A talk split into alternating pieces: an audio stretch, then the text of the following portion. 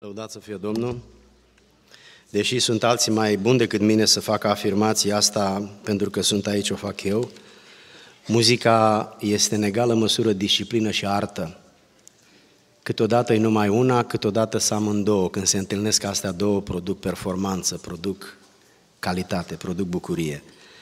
Uh, mulțumim uh, formațiilor bisericii, câteodată ne aducem aminte să le mulțumim frumos pentru efort. Gândiți-vă că de zeci de ani oamenii aceștia în fiecare serviciu divin cântă. Și pentru ca să aibă calitate în muzica lor, o zi pe săptămână vin să repete. Le mulțumim din suflet și le, îi binecuvântăm alături de cei dragi. Oamenii lui Dumnezeu, uh, cei care sunt împreună cu copiii la chem ne informează că sunt pe drum și că totul este bine. Dar acum e un timp dedicat predicii și vă chem să citim împreună un verset din Scriptură Uh, respectiv Proverbe 22 cu versetul 6. Haideți să încercăm să-l citim împreună. Învață pe copil calea pe care trebuie să o urmeze și când va îmbătrâni, nu se va abate de la ea. Amin. Uh, sora Tabita, te rog să-l mai lași un pic pe screen. Frați și surori, dumneavoastră când vedeți versetul acesta pe screen, vorba Domnului, ce scrie și ce înțelegi. să ce înțelegeți? Uitați-vă un pic la pasaj, la text. Ce înțelegeți? Înțelegeți că Domnul ne cere nouă să facem ceva și după a doua virgulă, Domnul se angajează să facă ceva. El ne spune, învață-l pe copil calea pe care el va trebui să o urmeze, nu calea care o să-i placă lui, că lui îi place tătătă, altceva. Nu, noi trebuie să știm care cale trebuie să urmeze, nu trebuie să-l întrebăm pe el ce cale trebuie să urmeze. Și apoi Domnul se angajează că atunci când se face mare cu lucrurile astea în minte crescând, nu se va abate de la ea. Iată dar o responsabilitate și o promisiune. O predică în două puncte, responsabilitatea și promisiunea. Dumnezeu să ne ajute să devenim, adică nu să devenim, să rămânem responsabili și harul Domnului să fie peste noi împlinindu-și promisiunea. Amin. Oamenii lui Dumnezeu, pentru că uh, suntem din nou alături de două familii care și-au adus bebelașii să fie binecuvântați, sunt însoțiți de părinții lor, de rude și de prieteni, avem posibilitatea să predicăm încă o dată la binecuvântare. Am auzit uneori păstori care spun avem prea multe nunți și nu mai putem să, să avem servicii divine, să predicăm. Adică cum nu puteți să predicați de la, la nuntă? Nu se predică. Și la binecuvântare. Acum să mă iertați că tot vă spun de opinia mea, de parcă opinia mea ar fi mai importantă decât a altora. Opinia mea, iertați-mă că spun asta, este următoarea. Când cineva e pocăit acasă, am încheiat discuția, va fi pocăit peste tot. Când cineva nu-i pocăit acasă, credeți-mă că dincolo de aparențe, să nu spun ipocrizie, nu-i nimic. Zero. Adevărata pocăință este în familie. Adevărata pocăință e în familie. Acolo se vede dacă iubești sau nu, dacă ierți sau nu, dacă ai răbdare sau nu, dacă ajuți sau nu, dacă ai milă sau nu. Așa când ne întâlnim unii cu alții și ne dumneavoastră vă stim, aia e simplu. Că cu dumneavoastră stau 5 minute, mi-e ușor să stau 5 minute, dar cu, cu doamnele noastre și cu copiii noștri sunt câți? 40 de ani la mine aproape și la dumneavoastră la alții mai puțin, la alții mai mult. Acolo e adevărata pocăință, acasă. Acolo ne permitem noi să ne dăm în pete câteodată, pentru că ne obișnuim. Acolo nu mai folosim dumneavoastră, nu mai avem ce să protejăm, că ne știe soțul, ne știe soția. Aici încă avem ce să ne protejăm, ne protejăm imaginea. Taci din gură că suntem în biserică. Poftim? Deci dacă nu erai în biserică, comportamentul era altul. Bine că ești aici. Uh, aș vrea să țin o predică pe care am intitulat-o Copilul, trofeu sau victimă. Uh, în mintea mea e uh, copilul trofeu sau victima părinților, dar mi-a fost, mi-a fost greu să spun uh, și ultimul cuvânt, așa că îl iau înapoi. Și spun numai copilul, copilul trofeu sau victimă. Și vreau să pun în evidență faptul că așa cum este lumea asta, întotdeauna există cel puțin două idei. Stânga, dreapta, rău, bine, cald, rece, sănătos, bolnav, înalt, mărunt, sus, jos. Mm, comparații. E bine, predica mea va merge pe ideea aceasta și încep spunând faptul că fiecare părinte, atâta timp cât copiii încă îi sunt mici și mai sunt acasă, crede că e specialist la educație. Toți părinții care au avut copiii mici acasă, până când s-au căsătorit și au plecat din casă, au crezut că știu ce fac. Și după ce copiii au plecat și a mai trecut un pic de timp, au început să apară regretele. Mă, acolo n-am făcut bine, dar nu-i spunea cineva, el, el în mintea lui. Însă acum când copiii sunt mici, toți credem că copiii noștri vor ajunge miniștri. Probabil că unii vor ajunge, că trebuie să fie și miniștri.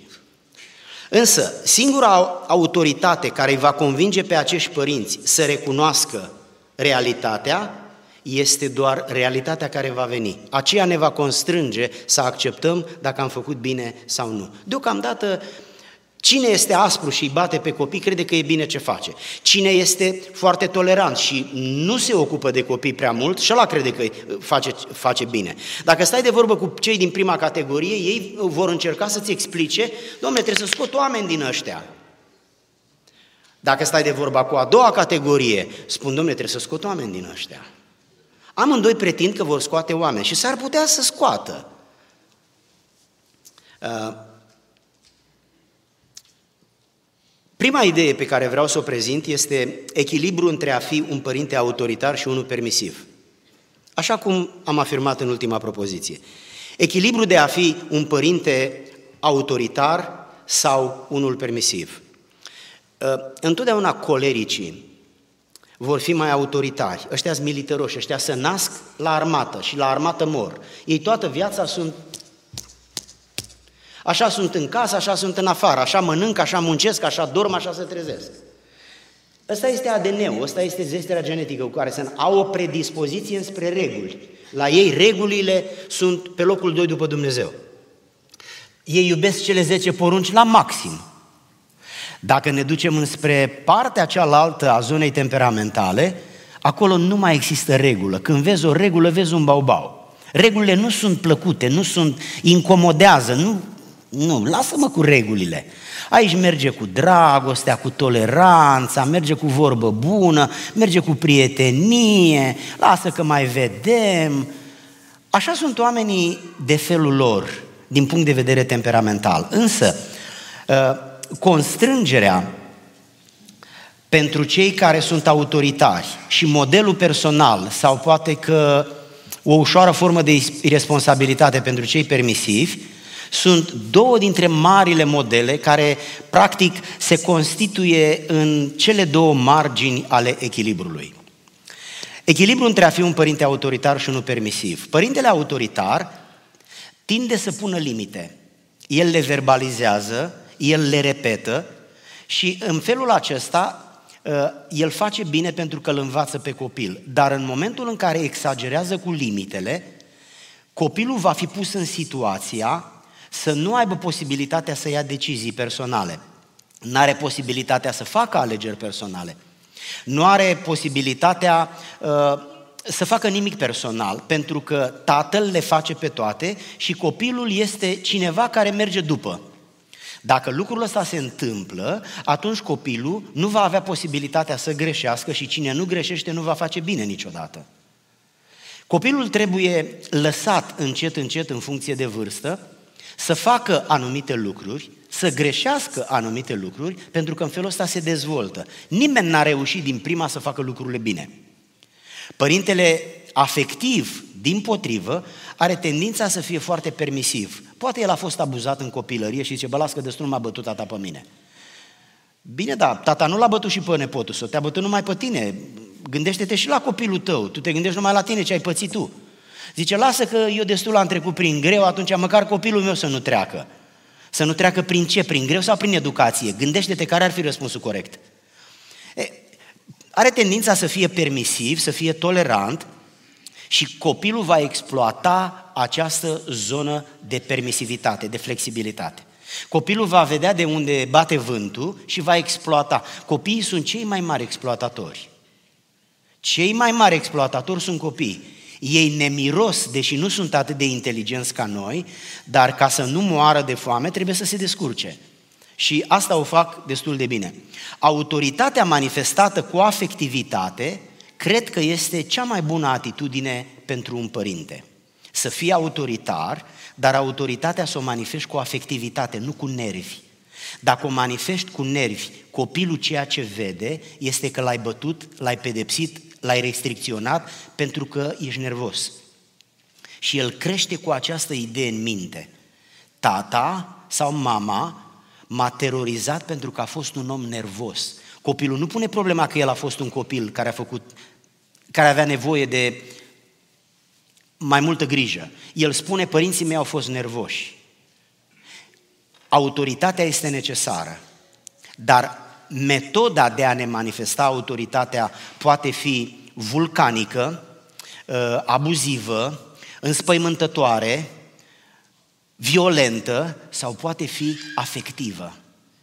Nu înțeleg de ce trebuie să țipi. Nu-i suficient că vorbești? Acum trăim într-o eră a informației. Oamenii de specialitate spun că atunci când cineva țipă, în 92 de cazuri dintr-o sută, dialogul este compromis.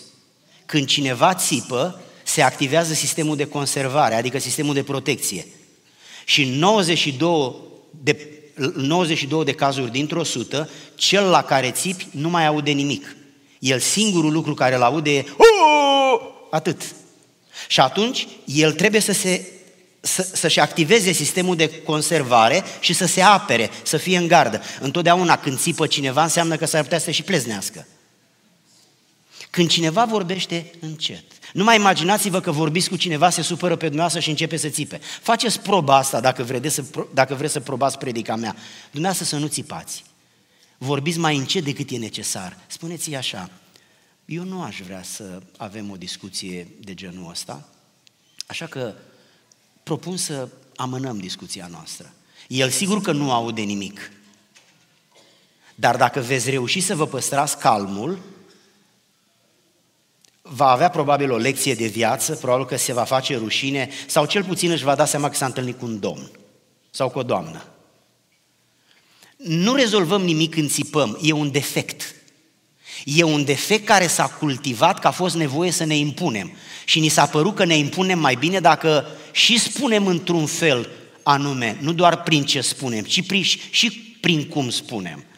Credeți-mă că dacă spui un lucru bun, dar îl spui țipând, lucrul acela devine rău.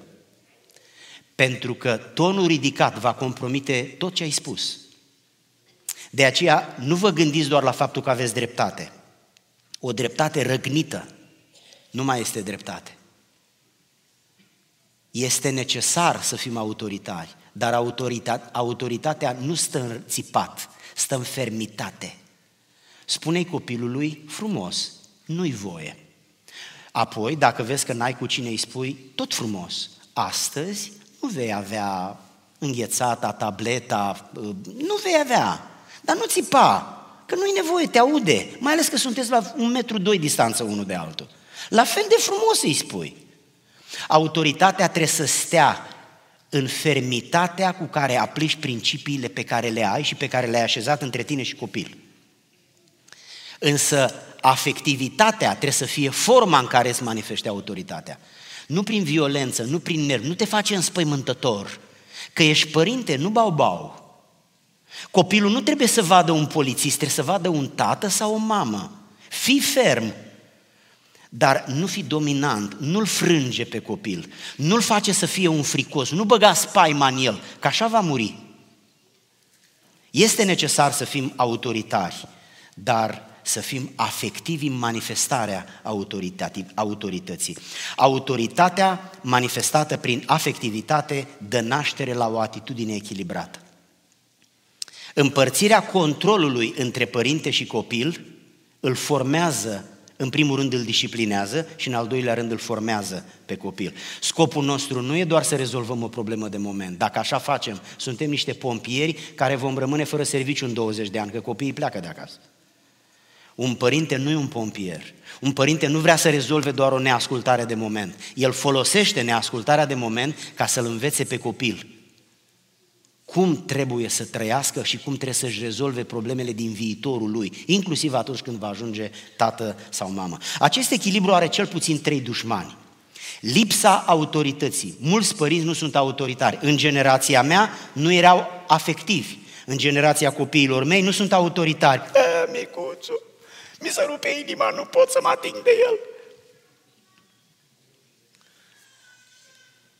Absența autorității este un dușman al educației, absența afectivității e al doilea dușman, iar prezența imprevizibilității e al treilea dușman. A fi imprevizibil înseamnă a fi de fiecare dată tot altfel. Copilul nu mai știe ce să creadă. Bă, e voia asta sau nu-i voie? Pentru că astăzi face un lucru și îl omor cu bătaia, mâine face același lucru și nu-i mai zici nimic. Copilul se uită și zice, bă frate, asta e bine sau e rău? Adică polițistul te amendează în seara asta când treci pe roșu și mâine, dacă să zicem mai treci încă o dată, se uită polițistul la tine și spune, bai, și zici, bă, e voie sau nu e voie pe roșu? Nu mai știi ce să crezi. E, această imprevizibilitate creează confuzie. Domne, fă niște reguli clare, crede în ele și respectă-le. Dacă ai spus odată nu, ține-te de nu. Dacă ai spus odată da, ține-te de da. Manifestă o aceeași politică în tot timpul. Dușmanul autorității lipsit de afectivitate, dușmanul afectivității lipsit de autoritate și imprevizibilitatea sunt trei mari dușmani ai educației. Apoi, o a doua idee pe care vreau să o transmit este echilibru între a educa prin constrângere și a educa prin model personal. Constrângerea este o metodă din generația mea și a părinților mei. Eu mi-am bătut copiii pentru că n-am știut să fac altceva. Toată lumea făcea la fel și vecinii mei și prietenii mei și cunoștințele mele. Nuiaua era sfântă, nuiaua era într-un loc și copiii nu aveau voie să se atingă de ea. La noi acasă nu s-a atins niciodată de ea. Ba din potrivă, eu îi spuneam, du-te și adu nuiaua și o aducea și îl întrebam cam câte nuiele crezi că s-ar acomoda la ce ai făcut tu. Și el spunea cam câte nuiele credea el, întotdeauna credea mai puțin, sigur, și eu credeam întotdeauna mai mult. Ce am vrut să spun este că uh, generația mea este generația care a folosit constrângerea. Mai mult sau mai puțin, vorbesc de modul general. În mod particular, fiecare a fost într-un fel sau în altul. Dar generația noastră a folosit constrângerea. A folosit frica. Și frica, să știți că trebuie exploatată, dar cu măsură.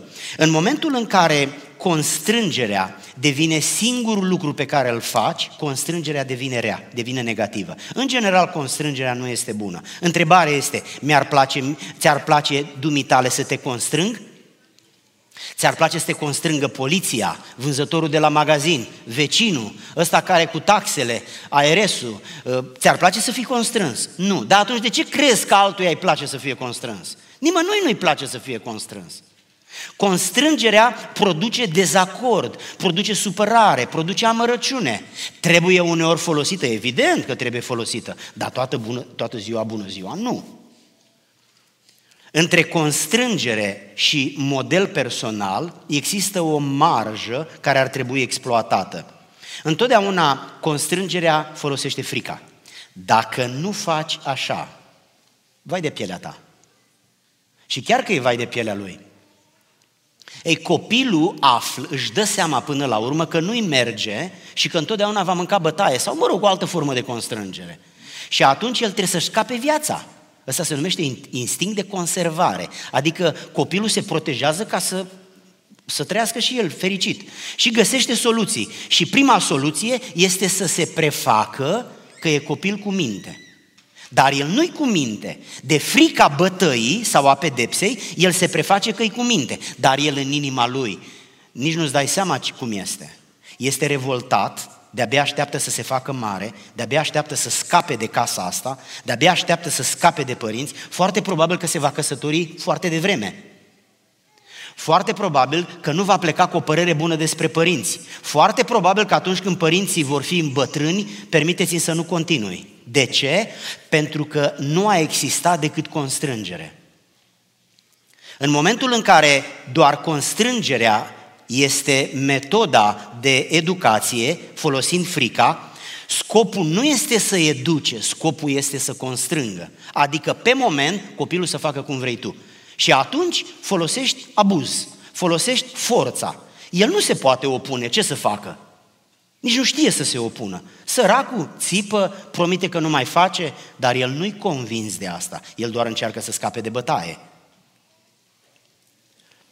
A doua metodă este răsplata prin recompensă. Sunt părinți care nu-și constrâng copiii, dar îi ademenesc recompensându-i. Adică îți dau 10 dolari dacă înveți un psalm. Metoda asta e discutabilă. De ce e discutabilă? Pentru că la un moment dat sfințenia devine cumpărabilă, devine negociabilă, devine comercializabilă. El nu va mai învăța altă dată psalm decât numai dacă primește bani. El va, va crește cu ideea că tot ce va face pentru Dumnezeu trebuie plătit. Sigur că se va face mare, va veni, îi se va dezvolta judecata, discernământul și va înțelege, dar oricum ideea asta de recompensă se va ține după el restul vieții. Încă ceva, rușinea prin manipulare. Sunt părinți care spun așa, fii atent, mai faci încă o dată, de față cu colegii tăi când sunt la noi, te fac de rușine. Și el vine cu colegii acasă și eu zic așa, bă băieți, tot la fel faceți mă și voi acasă ca băiatul ăsta al meu? Și colegii lui se uită la el sau la ea Ăsta săracul se face to- în toate culorile ca un semafor, nu-i vine să creadă că tata sau mama îl face de rușine în fața colegilor și noi continuăm. Uite ce face ăsta acasă. Noi credem că administrându-i zon, ă, ă, doza asta de rușine, ăsta o să se lecuiască și toată viața nu o să mai facă nimic.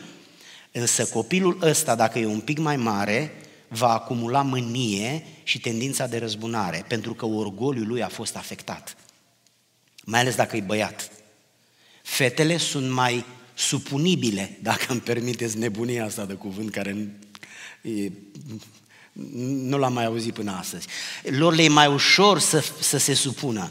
Dar unui băiat, nu, băiatul trebuie să ajungă un, un, un, un, un băiatul trebuie să fie un puternic, un războinic. În momentul în care îl faci de rușine, i-ai luat stima de sine. Stima de sine este unul dintre primele valori ale unui bărbat. Când un bărbat își pierde stima de sine, să știți că nu-i mai rămân multe lucruri până să facă o prostie. Chiar ultima prostie care o poate face. Stima de sine îi dă aer unui bărbat, îi dă combustibil. E un fel de, de gas station. Orice bărbat are nevoie de stimă de sine. De aceea bărbații, cum te atingi de stima lor de sine, imediat să fac roșii la față și dacă e o femeie se supără într-un fel, dacă e un bărbat se supără în altfel, ajung de să încaieră. Ei, rușinea niciodată nu este o metodă să-l faci de rușine pe un copil ca să se învețe minte. Crede-mă că ce a învățat minte nu, nu se folosește la nimic. Apoi, este educația prin învățare, prin model personal, prin exemplu personal. În momentul în care folosim treaba asta, deși lucrul ăsta este foarte greu, nu-i spunem copilului cu trebuie să fie, ci îi arătăm. Dacă cineva mi-ar spune mie cum să predic, mi-ar fi greu să înțeleg ce trebuie să fac. Dar dacă cineva mi-ar arăta cum să predic, mi-ar fi mai ușor. Întotdeauna când cineva îți arată practic ce ai de făcut, înțelegi mai bine decât atunci când cineva îți explică. E bine, tot la fel este cu un copil. Probabil că cel mai eficient mod de a cultiva în caracterul copiilor lipsa de respect pentru tata este atitudinea mamei de a nu-l respecta pe tata în fața copiilor. Dacă vreți, soțiilor, încep cu dumneavoastră, dacă vreți ca copiii dumneavoastră să nu mai, să nu mai respecte pe soțul dumneavoastră, adică pe tatăl lor, uh, vorbiți despre el negativ în prezența copiilor, tratați-l cu superioritate, comportați-vă ca niște șefi față de soț în prezența copiilor și atunci, de atunci încolo, copilul acela nu va mai avea respect față de tatălui, pentru că a văzut că tatălui nu are niciun preț, nicio valoare. Tatălui a fost pus jos. Și atunci el înțelege că locul tatălui lui este jos. Îmi vei spune că m-am supărat și pe cine interesează că te-ai supărat? Cum restaurezi treaba asta? La fel, stimați bărbați, în momentul în care dumneavoastră ați vrea proprii copii să se poarte frumos cu mama, știți cât de frumos se vor purta cu mama? Cât de frumos mă voi purta eu ca soț față de mama lor. Dacă eu o compar cu maică sa, dacă îi spun tot felul de lucruri, măcar să îi le spun numai între mine și ea, dacă chiar e nevoie să îi le spun. Dar nu de față cu copiii. Copiii aceștia ar trebui să o respecte pe femeia asta, că l-a purtat 9 luni la ea în burtă. Și pentru că o grămadă de nopți s-a îngrijit de el. Și restul vieții, în timp ce noi ne gândim la bani, ea se gândește la puiul ei. Dumneavoastră știți bine ce, ce, ce tendințe au mamele. Ăștia sunt niște îngeri din punctul ăsta de vedere. Nu striviți imaginea unei mame în fața propriului ei copil. Nu aveți dreptul să faceți asta. Asta nu înseamnă să fii bărbat, asta înseamnă să fii altceva. Dacă vrei să, să strici imaginea unui copil pentru tatăl lui sau pentru mama lui, atunci mama sau tata pot face asta prin lipsă de respect față de partener. Închei arătându-vă câteva imagini. Aș vrea să vă spun ceva acum. Imaginile astea le-am, le mai prezentat în grupuri mici, dar probabil că în biserică, nu știu dacă, probabil o dată, Aș vrea să vă spun cum un copil poate deveni trofeul tatălui și mamei sau cum pot deveni victima părinților. Stimați părinți, copiii noștri pot deveni victimele sistemului nostru de educație.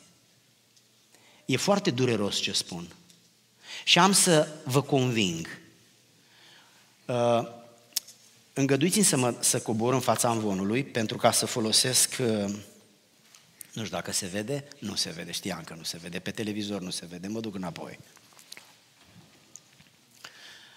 Ok, uitați-vă, vă rog, acesta este ce am vrut să spun aici, am vrut să spun cum este un creier de adult, surprinzând funcțiile care au, nevo- care au legătură cu educația. Uitați-vă, vă rog, aici că scrie sus mediul de hrănire și de influența a copilului. Deasupra la paratrăsnetele astea 2, 4, 5, paratrăsnete care înseamnă cele cinci simțuri, văz, auz, miros, pipăit și gust. Aceste cinci simțuri sunt cinci porți de intrare în capul nostru. Ați observat companiile care au dacuri unde vin trocurile și descarcă sau încarcă? E, astea sunt cinci locuri de parcare pentru cinci trocuri. Ele nu iau, aduc, aduc informație. Prin văz, cel mai important simț. Auzi, miros, pipăi și gust. Și din mediul înconjurător, ce aude, ce vede, ce miroase, ce pipăie și ce gustă, intră în zona conștientului. Priviți capul unui om din punctul ăsta de vedere, repet, că din alte puncte de vedere arată cu totul altfel, are zona conștientă și subconștientă. În zona conștientă, privi săgeata care iese, e locul de prelucrare a informațiilor. Adică ce iese, ce vine din mediul de hrănire prin percepții, prin simțuri, intră în capul nostru, în zona de selectare. Și acolo există un selector, discernământul. Și în funcție de valorile pe care le are un om, el selectează. Vor, în, în capul unui om aude o înjurătură, el o selectează ca fiind gunoi, o scoate afară. Aude o vulgaritate, o selectează, asta nu-i de mine, o aruncă afară. El se păstrează în principiile lui de curăție a inimii, a vieții. Dacă celelalte lucruri care sunt pozitive, el le păstrează și ele se duc în subconștient. Există un filtru la adulți. Orice adult are un filtru. Sigur, filtrul ăsta poate să fie mai dens sau mai permisiv în funcție de valorile, conștiința practic, ca să spun românește. E bine, după ce conștiința a filtrat ce a auzit într-o zi, ce rămâne, intră și devine locul valorii de sine. Iar era să caut uh, lumina. Locul valorii de sine, mi-ar place să am un băț până acolo locul valorii de sine. E, aia suntem noi, frați și surori, locul valorii de sine. Dar locul acesta al valorii de sine e un fel de depozit unde noi, prin filtrare, lăsăm să intre influența din mediu, influența părinților, a Bibliei, a școlii, a colegilor, a filmelor, a internetului. Totul se filtrează în zona conștientă și intră în subconștient. Iar la momentul potrivit avem reacții, nu acțiuni, reacții. Uitați-vă în partea cea mai de jos cu roșu. Reacții sunt acțiuni inconștiente. Reacțiile sunt răspunsul la acțiunile altora, altora sau la altceva. Reacțiile sunt acțiuni inconștiente, ele sunt pregătite în zona subconștientă prin materialul care, selectat fiind din, din mediul de hrănire, adică din zona unde trăim, prin percepții intră în cap, capul selectează, oprește ce e bun în funcție de principii. Iată dar de ce e bine să avem principii sănătoase. Pentru că noi nu suntem conștienți de selectare. Noi fluierăm și capul selectează. În funcție de ce? În funcție de principiile pe care le-am acceptat ca și valori ale vieții noastre. Te rog să pui cealaltă imagine. Acum am pus capul unui copil. Capul unui copil. Ce lipsește? Lipsește zona conștientă. Ce este zona conștientă? Selectorul, filtru. Un copil nu are filtru. Când am spus că victime ale părinților, asta am vrut să spun. Copilul nu poate să filtreze ce îi spune mama și tata. Dacă mama și tata îi spune o prostie, copilul o acceptă din încredere că a spus-o mama și tata. Până se face el mare să se convingă că n-a fost bine, sufletul lui poate fi foarte pângărit și se pot naște obiceiuri de care nu mai reușește să se lase o viață întreagă. Haideți să lucrăm un pic din nou aici. Mediul de hrănire. Influențele vin din nou la DOC. Aceleași cinci porți, numai că intră într-o zonă care e goală, n-are selector. Copilul nu are capacitatea să selecteze dacă e bine sau e rău. Nu are.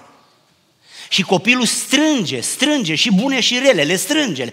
Dacă trăim într-o lume în care nu-i mai puteți ține pe copii acasă șapte ani, de la 2-3 ani i-au luat, că ne trebuie bani și îi ducem la grădiniță. Și acolo la grădiniță, una învățăm noi, alta învață ăia. Să nu mai vorbesc, că ia device-ul și rup, și acolo intră în cele mai mizerabile locuri de pe fața pământului, în lumea virtuală. Dacă îl mai lăsăm și să doarmă cu telefonul în dormitor, Că noi nu știm că asta nu se face sub nicio formă. Atunci copilul ia niște informații pe care nu are capacitatea să le selecteze și să le vadă greșite. Și ele se duc în subconștient, în locul valorii de sine. Iar copilul acela are o minte compromisă. Are o minte compromisă. Nici nu știu dacă e bine să vă spun sau nu e bine să vă spun. Frați dragi, sunt copii cu vârste foarte mici, care au mintea deja compromisă din cauza pornografiei, din cauza violenței, din cauza jocurilor, a game-urilor. Nici nu vă imaginați, întotdeauna copiii noștri se feresc de noi, dar uneori ei se mărturisesc pentru ca să găsească ajutor, dar și să scape de povară. Pentru că încep să li se formeze, începe să li se formeze conștiința în biserică și lucrurile alea înghițite de ei, că n-au avut filtru, și părinții i-au expus, devin grele și insuportabile. Și ei simt să scape de povara aia. Și vin și spun, uite ce mi s-a întâmplat. Uite, de ani de zile eu fac treaba asta. Și pune o întrebare care îți rupe inima. Pentru că e greu să le spui ce trebuie să fac. Ce trebuie să fac? Spuneam postit și nu s-a întâmplat nimic. M-am rugat și nu s-a întâmplat nimic. Mi-e rușine să împărtășesc cu părinții, cu pastorul. Știu 2, 3, 5, 10 copii de la școală. Dar aia 2, 3, 4, 5, 10 copii probabil sunt ăia care i-au învățat să facă lucrurile astea. Lasă imaginea acolo, te rog. Mulțumesc frumos. Copilul devine o victimă că nu are selector. Nu are filtru, nu are filtru. Scoateți filtrul la mașină și o să vedeți că toate frunzele se duc înăuntru. Nu mai, nu mai, nu mai filtrează nimic. Nimeni nu mai curățește aerul, intră cu totul și bun și rău. Copilul poate deveni victima mediului în care este hrănit. Familie, biserică, școală, lume virtuală. Ultima imagine și închei. Mulțumesc frumos, ora Tabita.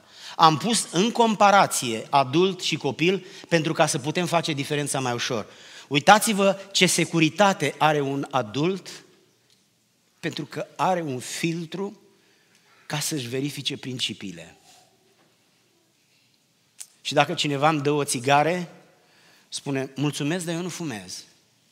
Ai mă ia. Nici nu-i dau ocazia să, să, să insiste. Pentru că îi spun într-un fel în care își dă seama că eu nu sunt fumător și am încheiat discuția. Mi-am propus să nu mai beau cafea. Nu, nu prezint cafeaua ca pe un lucru rău, îl prezint doar ca pe un exemplu personal. Atunci când mi-a fost rău la convenție, mi-am propus să nu mai beau cafea. Dar nu neapărat pentru că e rea, e rea pentru mine. Și pentru că mi-am propus să nu mai beau cafea, mi-am dat seama că dacă beau o dată, o să beau de fiecare dată. Și îmi va fi mai ușor să nu beau deloc dacă nu beau deloc. Și atunci m-am ferit de prima cafea, nu de a doua, de prima. Și n-am băut prima cafea. Și ori de câte ori am fost cu prietenii, cu colegii, în diverse locuri, mai ales când se întâlnesc pastorii, ce să bei? Apa e banală, altceva nu e permis. Și cafeaua este cel mai bun. Și n-am băut cafea, dar tu de ce nu bei? Pentru că nu beau. Ai mă doar o dată și îi spun, tocmai asta e problema, dacă beau o dată am, am terminat. Ei, am avut, am avut acest filtru pe care eu mi l-am pus, nu l-a pus Scriptura, nu, l-a, nu eu personal mi l-am pus. Am știut că pentru mine e mai bine, dar sunt lucruri care le pune Biblia, sunt lucruri pe care le pune Dumnezeu, le pune biserica, le pune soția mea, le pun copiii mei. Ei, și eu stau cu filtrul ăsta în mână și toate, toate presiunile, toate tendințele, toate dulcegăraia care vrea să intre în sufletul meu, eu stau cu filtrul și selectez. Și spun asta nu, se supără Carmen, asta nu, se supără păstorii, asta nu, se supără comitetul, asta nu, se supără biserica, asta nu, se supără Dumnezeu, asta nu, că nu se face. Și iată, dar cum eu o viață întreagă stau cu selectorul ăsta după mine, asta da, asta nu, asta da, asta nu, asta da, asta nu. Și am ajuns până la vârsta asta selectând, alții sunt mai în vârstă decât mine, selectează. Și în felul ăsta au scăpat că diavolul pe acolo intră. Dar dacă ai filtru strâns, atunci n-are loc. Dacă ai voință, dacă ai principii, dacă știi ce vrei, dacă ai motivații corecte, dacă ești un om serios, atunci filtrul ăsta te salvează. Dar uitați-vă dincolo, copilul devine victima mediului de hrănire, negativ. Că el nu știe săracul. El nu știe. Și până află, s-ar putea să cultive lucruri de care va scăpa greu. Noi avem impresia că dacă îl constrângem și îl batem, îl, îl, îl amenințăm, copilul renunță, oameni buni. Sunt lucruri pe care nu le poți lăsa. Noastră credeți că cei mai mulți fumători n-ar vrea să se lase bada? Nu pot. Mulți nu pot. Vor, dar nu pot. Oameni care se uită la pornografie, oameni care merg la jocuri de noroc și s-au sărăcit. Pur și simplu și-au sărăcit familia cu jocurile de noroc. Dar nu pot. Pentru că e adicție. Cei care n-au adicție au impresia că adicția e așa, te-ai scărpinat de două ori și ai terminat. Oameni buni, adicția este un, este, este un automatism spune stăpânire pe, pe, pe sistemul de plăcere din cap, activează, activează substanțele puse de Dumnezeu acolo să-ți dea plăcere, de pildă dopamina. Și nu mai poți să scapi de treaba asta. De aceea există spitale sau clinici de dezol, dezalcoolizare. Sau nu neapărat vorbim de alcool, putem să vorbim de orice. Este foarte greu să scapi de o adicție. Este ușor să te ferești de cultivarea unei adicții, însă un copil poate să ajungă victima unui mediu de hrănire. Îl aduci la biserică, dar nu știi ce face aici. Așa de multe lucruri mi-ar place să am libertatea să vă spun. Dar nu vi le pot spune. Vreau doar să vă spun atât. Oameni dragi, nu vă bazați pe copiii dumneavoastră. Ei n-au partea cu, cu conștiința. Încă nu s-a format. Nu au. Mă, oameni buni, n-au filtru, puteți să înțelegeți că n-au filtru. Nu au, dragii mei. Și dacă nu au, poarta e deschisă. Intră și lucruri mici, impurități și intră și lucruri mari, frunze, crengi. Au loc, pentru că e gol, e pauză, e liber. Copiii sunt o victimă a copilăriei lor, sunt o victimă a adulților din copilăria lor, sunt o victimă a sistemelor de autoritate din copilăria lor. Întotdeauna fiți un filtru pentru copii. Spuneam mai devreme, închei în câteva, în maxim două minute, spuneam puțin mai devreme despre, despre picnic și vă sugeram să fiți cu ochii pe copii. Și asta este un filtru.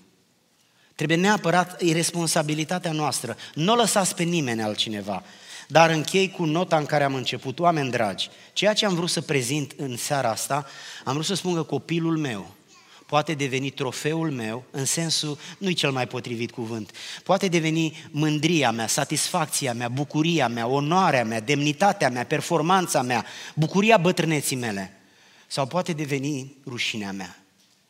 Iar el o victimă, o victimă a permisivității mele, o victimă a constrângerii mele, că a, a fost un copil, probabil ori o fetiță care este mai sensibilă, ori un alt fel de, de copil căruia, pe care i-am, căruia i-am rupt voința.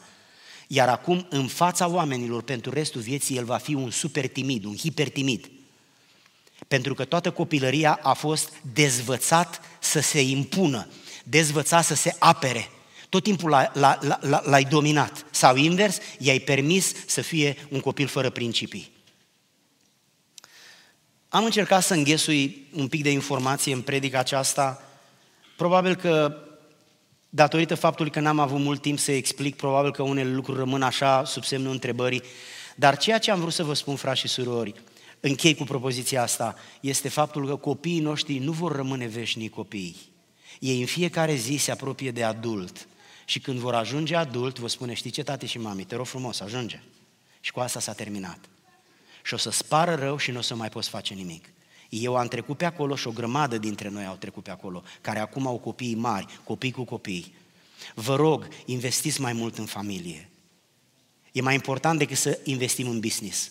E mai important decât să investim în mașini și în case. Investiți în familie, investiți în educația copiilor, investiți în, în bucuria cu și de viață.